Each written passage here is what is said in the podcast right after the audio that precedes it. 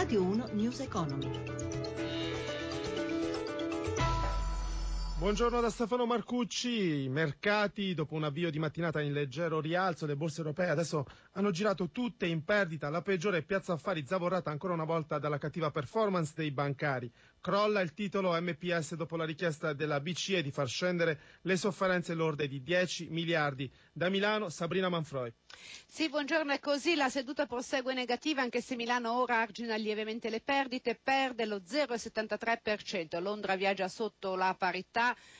Francoforte e Parigi cedono all'incirca lo 0,30%. Come dicevi, forti cali nel comparto bancario, Monte dei Paschi sospesa al ribasso per tutta la mattinata, entrata in contrattazione, in questo momento perde il 9,73%, male anche gli altri titoli con Fineco Bank, Intesa San Paolo e BPR che perdono oltre il 3%, sotto i riflettori però anche Fiat, sospesa al ribasso, perde oltre il 3%, bene invece Saipem più 2,8%, Maglia Rosa Jux più 5,8%. Intanto l'euro si indebolisce sul dollaro a 1,1120 mentre lo spread si allarga a 138 punti base all'1,26% rendimento decennale. Corre l'oro a 1.350 dollari. L'oncia. Al momento è tutto. Linea allo studio.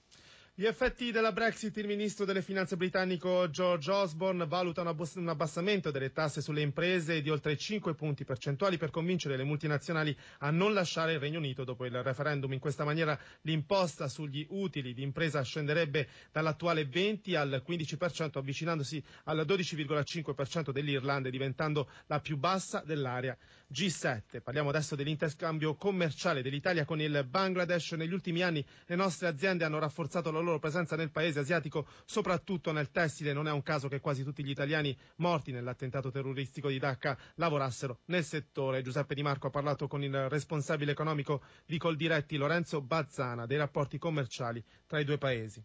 Noi abbiamo una, una bilancia dei pagamenti diciamo, che è squilibrata di 1,4 miliardi di euro nei confronti del Bangladesh, da cui importiamo appunto soprattutto prodotti, dei prodotti tessili. Eh, prodotti tessili che sono aumentati negli ultimi dieci anni del 240% con un trend ancora positivo nell'ultimo anno, quindi sicuramente c'è un forte rapporto commerciale fra, fra questi due paesi. Ci sono anche ehm, delle aziende italiane presenti nel paese e ad attrarle il basso costo del lavoro? Sì, eh, sono aziende che hanno appunto delocalizzato, la cosa che a nostro modo di vedere è importante è appunto a parte il fatto che ovviamente la solidarietà per, per quello che è successo, il cordoglio, noi crediamo che ci debba essere un rapporto commerciale basato anche su una reciproca stima, una reciproca crescita di quelli che possono essere i rapporti non solo commerciali ma anche umani fra i due paesi. Gli standard di sicurezza per i lavoratori sono ancora piuttosto bassi. C'è assolutamente bisogno che ci sia una crescita da questo punto di vista e anche un auspicio che noi possiamo fare è quello di una maggiore trasparenza